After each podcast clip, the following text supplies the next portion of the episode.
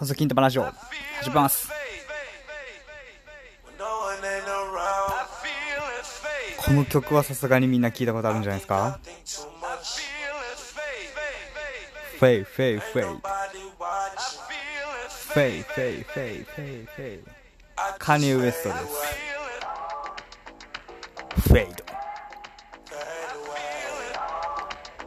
この曲は有名ですね。カニウエストのフェイドです。だいぶ古いですけどね。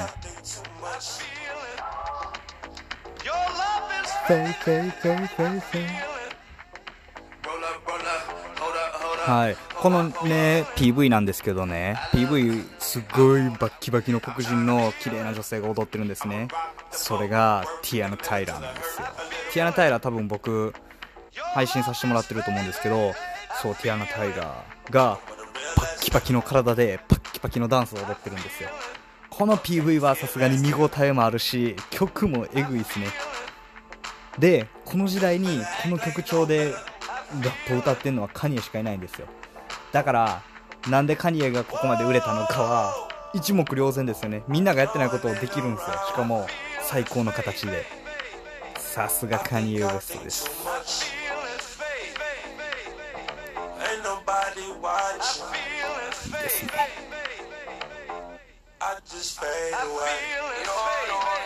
はい、で僕ティアナ・タイラー結構好きなんですけど顔がねティアナ・タイラーの顔がね歌とかめっちゃいいんすよ。最強ですよティアナは。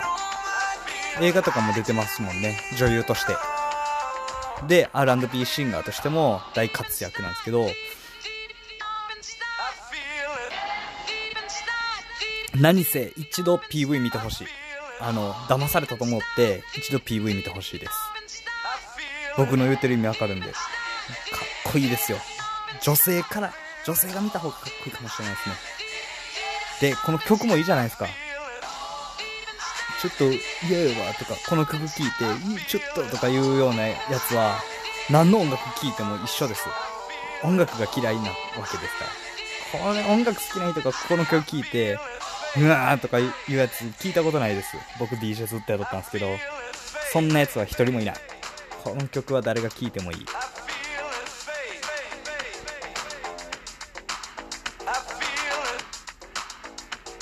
すいませんなんかね口の中にね口内炎がねいっぱいできてねめっちゃ喋りにくいんですよ。うん超喋りにくい。で今日はまあ、曲の話も別に対してこれにあまり意味とかないんでね。何話そうかなとか思っとったんですけど結局何も決まらずにいつもね編集無編集のアドリブなんですね。であのもうほんま完全アドリブなんでその日によって波あると思うんですよ。だからあ今日の配信なんかめっちゃ喋ってんなとかいう日とかあなんか今日はあんま頭回ってへんなみたいなとかあると思うんですけど無編集なんでその辺はすっごいランダムなんですよ。だから今日はまだ喋れてる方ですけど内容空っぽですよね。内内容何も決めてなかったんで。そうなんです。ごめんなさい。いえいえ。Too much. Your love is fading, I feel it. Roll up, roll up, hold up, hold up, oh, I feel it. I love そうですね、コロナについて話しましょうか。正直僕、ね、マスクつけてないんですよ、全くね。その人目が気になる時だけなんですけど、マスクをつけてない理由は、その、なんて言ったんですかね、最近の学者さんたち、最近とかそういう抗体に関して研究してる学者さんたちの見解なんですけど、その人たちが言うには、あの、マスクはしない方がいいと。極力。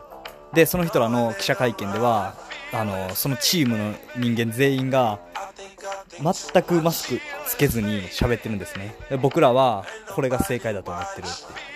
けど記者さんたちはみんなマスクつけてるんですねその中マスクなしで登場するんですよでそれは意味ないって絶対にマスクは意味ないってなぜかというと今夏で次は冬を迎えるんですけどその冬を迎えるタイミングで今マスクをずっとつけてるとその冬に発生する細菌に喉が耐えれないと。抗体を作れら、作れないから。なぜなら。マスクをつけてない、つけてると。そう。だから、マスクをつけてると、ウイルスに耐えれない体の弱い人間になってしまうんですね。逆に言えば、マスクなしじゃ生きられない体になるんですよ。だから、今、無理してマスクはつける必要はないんですね。そのさすがに人混みで、エチケットとしてマスクつける必要はあるかもしれないですけど、普段から何でもかんでもマスクつけてるのは危険だよっていうのを、その学者さんたちっていうんですかね、博士たちは伝えてるんですよ。それを、なんていうんですかね、いや、ニュースがこうやって言ってるからとか、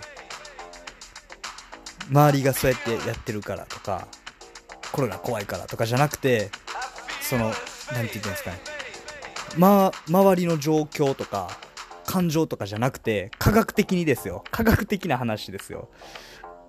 木は木じゃないですか。鉄は鉄でしょ。それ科学的に根拠があるんですよ。すべてにね。そう、最近も抗体もすべて科学的に根拠があるんですよ。だから、その言葉を僕は信じてるんですけど、それをまともに受け入れられない人もたくさんいるので、あまりこんな話はしやん方がいいのかなとか思うんですけど、僕は、僕はですよ。僕はあまりマスクをつけたいとは思いません。なぜなら先ほど話したように、体が弱ってしまう可能性があるからです。可能性があるというか、間違いなくそういう状況に陥ると。だからそれほどマスクは強力なもんなんですけど、日常使いするようなもんではないというあの研究報告が出てるので、あの、それを信用してます。皆さんはどうですかね？怖いですよね、でも。怖い、僕がコロナにかかんのが怖いのではなくて、僕がコロナにかかって周りに迷惑が与えるのが怖いですよね。多分、大半のみんなはそれが正解だと思います。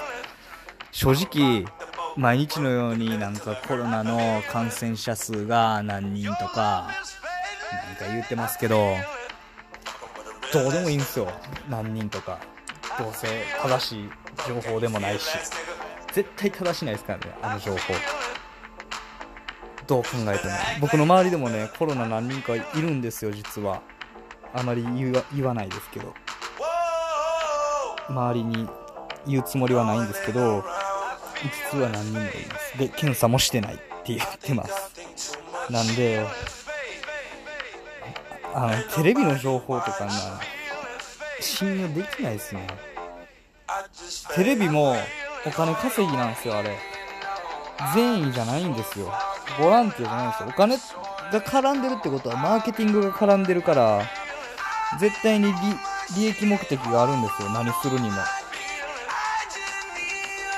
ニュースとかでもそうですよ。ネットニュース。ネットニュースとかでも、その、題名が大事じゃないですか。例えば、何々と何々破局みたいな。気になるでしょ。そんなんとか、で、なんて言ったんですかね、えー、ニューヨークの GDP とか、日本の GDP の、えー、四半期、四半期前年度、前年度の四半期別の調査で40%ダウンしましたみたいな。そんなところは別に重要じゃないんですよ、実は。年間で GDP が半分とかならわかるんですけど、クォーターオンクォーターって言って、その四半期のうちの前年比で比較しても何の情報もないんですけど、みんなからしたら国内総生産が、え、40%も下がったみたいな、そういう目の引き方なんですよね。ほんで、クリックしてみると、四半期の結果ですよ、みたいな、がよくあるんですよね。それ、もう詐欺で、詐欺ですよ、言えば。だから、そういうお金の絡んだメディアは、実際、あの、はっきり言って信用できないです。僕はそう思います。ただ真実は書きますよ。真実は書きますけど、伝え方は変えます。絶対に。マーケティングなんで。自分の記事を読んでもらえるお客さんが増えれば、それだけお金になるんで、正しい情報を詐欺のように変換して、目の引くような文章に変えてるっていう、この、なんて、文のマジック。何かね、うん、例えば大きい買い物とかすると見積書が出てくるでしょ？で、見積書にも項目がずーっとあって、もう細かい 0. 何々みたいな数字とかもいっぱいあるじゃないですか。あれもただの数字のマジックですよ。あれも大体想像つくじゃないですか。何こんだけいっぱいあってって言って。なんかまとめてできへんのみたいな思ったりしなか、しないですかみんな。多分すると思うんですけど、あれは数字のマジック。見積書は数字のマジック。実は関係のないような要素もいっぱい入って、で、まあ絶対値引きしてやって言われるから、で、ここは値引きできるように、こことここは、あの、無駄なに入れときましょうか、みたいな。があるんですよ。数字のマジックです、それが。いわゆる。もちろん数字にマジックがあれば、言葉にもマジックありますよね。想像つきますよね、言葉のマジックも。それがニュースやテレビとか、そういうのに使われてるんですよ。だから、全てを信用してはいけないし、しっかりと読まないといけないですね。裏があるんじゃないかって。何か。鵜呑みにしていっては、あの、時間を無駄にする可能性があります。例えばですよ、ニュースでコロナで外に出ないでくださいって言われて、クソ真面目に本当に家に出ずに、家から出ずに、1ヶ月も家から出ずにうつ病になって自殺するとか。そういう、まあ、最悪の状況ですけど、今伝えたのは。まあ、そういう風な、そういったこともあるわけですよ。けど、実際外に出てもコロナにかかってへん人なんか5万といるんですよ。そうですよね。そうですよね、皆さん。周りにいてもそうでしょ満員電車乗って通勤してるサラリーマンだっているじゃないですか。だから、何が本当で何が嘘なのかを見極めれる能力が求められる世の中になってきたんじゃないかなって。ね、情報がね、錯綜するんでね。インターネットの普及のおかげで。みんなが共通した情報を持たないんで、今の時代は。だかそういう認識が必要なのかもしれませんね。